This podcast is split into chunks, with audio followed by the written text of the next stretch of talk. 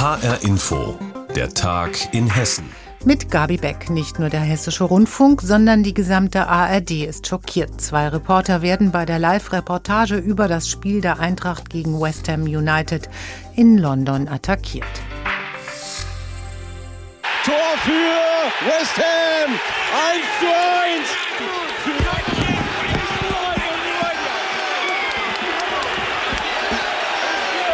Und wir werden hier jetzt von hinten gerade attackiert hier von den englischen Fans. Deswegen waren wir leider kurz weg.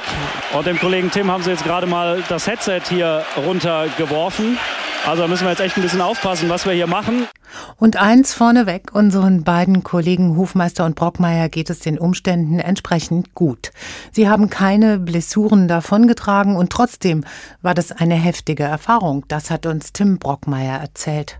Ja, wir wurden relativ früh nach dem frühen 1 zu 0 für Eintracht Frankfurt tatsächlich von West Ham-Fans mit, mit Faustschlägen attackiert, gegen den Hinterkopf, in den Nacken, in den Rücken. Der Auslöser war, dass wir schlichtweg unseren Job gemacht haben, nämlich das Spiel emotional kommentiert und natürlich auch das Tor für Eintracht Frankfurt emotional kommentiert.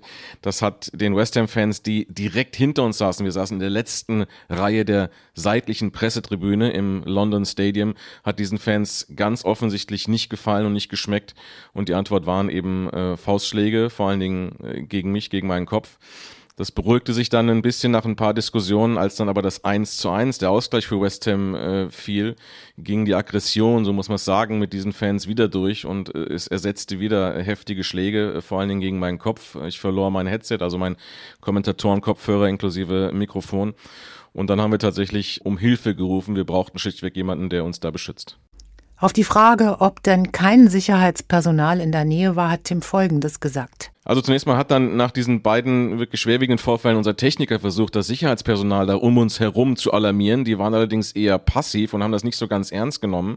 Als es eben dann die erneuten Attacken nach dem 1 zu 1 gab, habe ich tatsächlich einen Hilferuf an die Presseabteilung von Eintracht Frankfurt, die uns bei solchen Reisen ja natürlich auch mitbetreut und hilft, äh, abgesetzt und habe geschrieben, wir brauchen hier Hilfe, wir brauchen Schutz. Und die Kollegen von Eintracht Frankfurt haben dann wiederum die Pressekollegen von West Ham United informiert und alarmiert und dann wurde uns tatsächlich geholfen. Dann kamen relativ viele Mitarbeiter, die uns dann erstmal äh, sozusagen beschützt haben bis zur Halbzeitpause, in der es dann erneut zumindest verbale Attacken gegen uns gab von den West Ham Fans. Und dann wurden wir in einer sehr hektischen Aktion umgesetzt auf die Hauptpressetribüne mitten rein, äh, so dass wir von dort einigermaßen sicher zu Ende kommentieren konnten.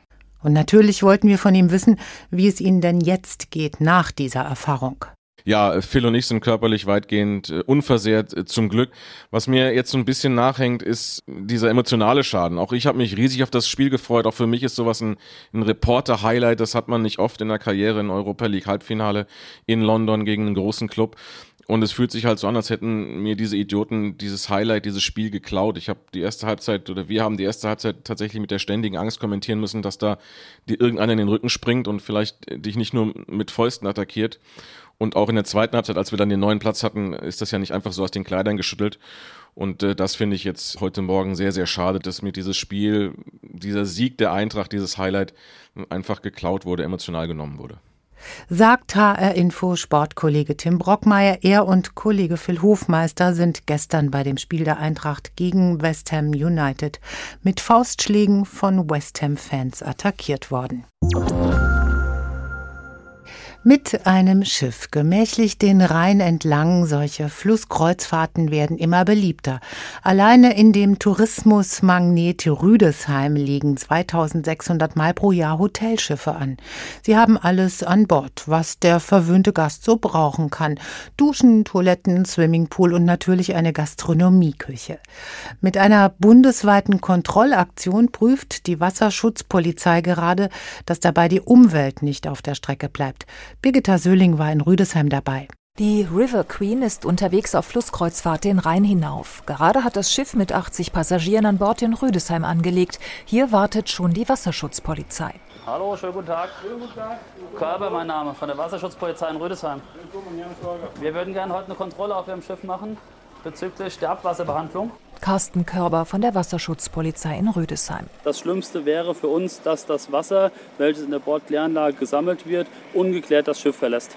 Auf der Brücke lässt sich der Einsatzleiter als erstes die Papiere zeigen. Das Schiff hat eine biologische Kläranlage eingebaut.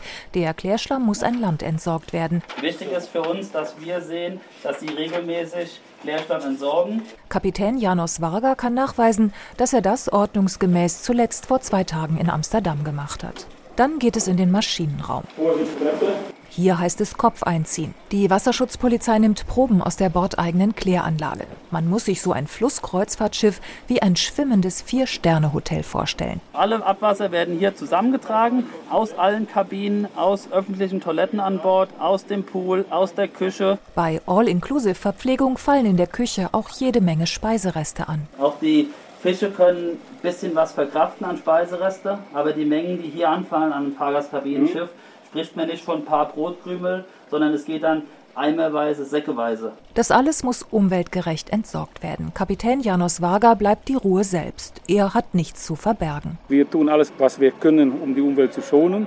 Eine gesunde Kontrolle ist eigentlich nicht schlecht. Denn es gibt in der Branche auch schwarze Schafe. Doch hier auf der River Queen ist alles in Ordnung, stellt Carsten Körber fest. Aus dem Schiff wird aktuell nur gereinigtes Abwasser in die Bundeswasserstraße rein eingeleitet. Wir sind zufrieden, die Umwelt ist zufrieden und ich denke mal, Sie als Schiffsführer sind auch sehr zufrieden, wenn Ihr Schiff sauberes Abwasser in den Rhein einleitet. Ich bedanke mich für Ihre Mitwirkung bei der Kontrolle und wünsche Ihnen noch einen schönen Aufenthalt in Rüdesheim. Bis zum nächsten Mal. Umweltkontrollen auf Schiffen im Rhein, Birgitta Söhling hat sie für uns begleitet. Sobald das Wetter wieder schöner wird, gibt's in Frankfurt jedes Jahr aufs neue Ärger. Denn dann zieht es viele Frankfurter nach Feierabend auf die öffentlichen Plätze, besonders im Nordend. Auf dem Friedberger Platz zum Beispiel wird dann wieder gefeiert und getrunken. Für die Anwohner bedeutet das Krach bis in die Nacht und am nächsten Tag jede Menge Müll und andere Hinterlassenschaften. Das soll sich ab jetzt aber ändern. Die Stadt will das Problem lösen. Marie-Katharin Fromm, du hast recherchiert. Wie will die Stadt das denn jetzt lösen? Die Leute sollen umziehen, also natürlich nicht die Anwohner im Nordend, sondern die, die da zum Feiern hinkommen. Die sollen nämlich an der Hauptwache feiern, also mitten in der Innenstadt. Da werden Foodtrucks aufgestellt und Getränkestände und für die richtige Partystimmung soll dann das neue Techno-Museum an der Hauptwache sorgen, das MOMEM. Das will Musik und Cocktails liefern. Wie will die Stadt das denn jetzt genau anstellen, dass die Leute auch wirklich dahin umziehen? Anwohner und die Ordnungsdezernentin von Frankfurt, Annette Rinn, wollen persönlich dafür sorgen und den Menschen im Nordend das neue Konzept erklären und Flyer verteilen. Die stellen sich das so vor, dass die Leute bis 22 Uhr ruhig im Nordend bleiben können, ihr Feierabendbier trinken können und dann sollen sie sich aber aufmachen Richtung Innenstadt zur Hauptwache und da weiter feiern. Freitags und Samstags soll es da immer bis 1 Uhr nachts Party geben sagt Marie-Kathrin Fromm über Feiern auf Frankfurts Plätzen und wie die Stadt mit der Lärm- und Müllbelastung in Zukunft umgehen will. Mitten im Marburger Stadtjubiläumsjahr regt sich deutliche Kritik am Zustand des Marburger Schlosses. Ins Dach regnet es ein. Teile des Museums sind aus Brandschutzgründen geschlossen. Die ganze Gestaltung ist nicht touristenfreundlich und zeitgemäß, so heißt es. Rund 20 recht prominente Persönlichkeiten aus der Marburger Stadtgeschichte haben einen offenen Brief unterzeichnet. Genau zum 800. Stadtjubiläum sei ein Marburger Höhepunkt an seinem Tiefpunkt, schreiben sie.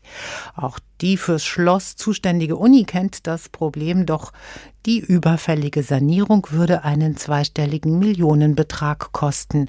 Marburg-Korrespondentin Rebecca Diekmann über das Problem Marburger Schloss. 22 Erstunterzeichner haben einen offenen Brief unterschrieben, hauptsächlich aktive oder ehemalige Führungskräfte aus der Stadtgesellschaft und von Marburger Institutionen. Sie kritisieren einen jahrelangen Sanierungsstau. Richard Laufner ist Mitinitiator des Briefs.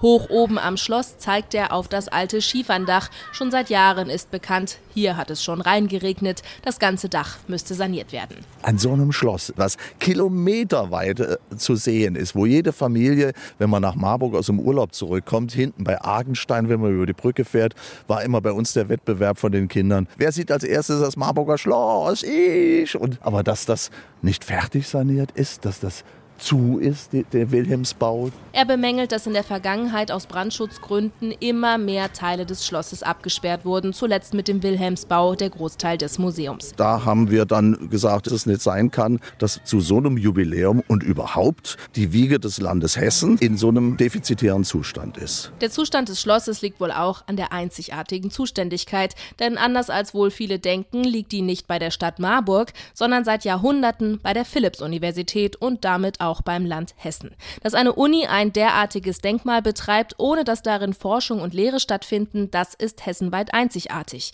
Die Uni bekommt dafür Sondermittel vom Land. Auch an der Uni ist kein Geheimnis, dass eine Sanierung schon lange überfällig ist und man arbeitet derzeit auch an einem zeitgemäßeren Nutzungskonzept, sagt Uni-Präsident Thomas Naus. Aber bei der reinen Dachfläche sprechen wir irgendwo zwischen 15 Millionen und 20, 25 Millionen Euro. Das kann die Universität nicht aus eigener Kraft leisten. Es liegt jenseits unseres Kernauftrags. Als Reaktion auf den offenen Brief hat Wissenschaftsministerin Angela Dorn, die selbst aus Marburg kommt, schon angekündigt, man arbeite daran, im kommenden Doppelhaushalt Mittel bereitzustellen, zumindest für das Dach. Die Initiatoren des Briefs hoffen, dass das auch wirklich umgesetzt wird und sie regen an, an, langfristig sollte überdacht werden, ob die Uni tatsächlich die richtige Betreiberin für das Schloss ist. Rebecca Diekmann hat für uns über das renovierungsbedürftige Marburger Schloss berichtet. Und wir schauen nach Kassel in die Stadt der Dokumenta. Am 18. Juni ist es wieder soweit. Die diesjährige Dokumenta wird beginnen. Doch diese Ausgabe des Kunstevents, das weltweit Aufmerksamkeit bekommt, steht schon jetzt in den Schlagzeilen. Im Januar sind Vorwürfe laut geworden, die sich um Antisemitismus drehen. Es geht um das indonesische Künstlerkollektiv Ruan Grupa, das die kommende Dokumenta kuratiert. Seitdem steht die Frage im Raum, hat die Dokumenta 15 ein Antisemitismusproblem? Der Zentralrat der Juden in Deutschland hat jetzt einen Brandbrief an Kulturstaatsministerin Claudia Roth geschickt. Mein Kollege Sebastian Schreiber hat mit Reporterin Tanja Kühn Küchle über diese Antisemitismusvorwürfe gesprochen. Ja, also Anfang des Jahres im Januar wurden diese Vorwürfe laut und es ging dabei darum, dass einzelne KünstlerInnen und Verantwortliche der Dokumenta antisemitisch sein bzw. anti-israelisch. Ich habe das damals verfolgt und habe dazu auch recherchiert und ich kann aus heutiger Sicht dazu ähm, ziemlich klar sagen, dass keiner der Vorwürfe des Antisemitismus, also der Judenfeindlichkeit, haltbar ist. Anders sieht es aus, wenn wir über anti-israelische Positionen sprechen, also wenn es um Kritik am Staat Israel geht, da lässt sich wirklich festhalten, dass mhm. ein paar einzelne Verantwortliche und Teilnehmer der Dokumenta den Boykott von Israel unterstützen und auch ähm, ja, Boykottaufrufe unterzeichnet haben.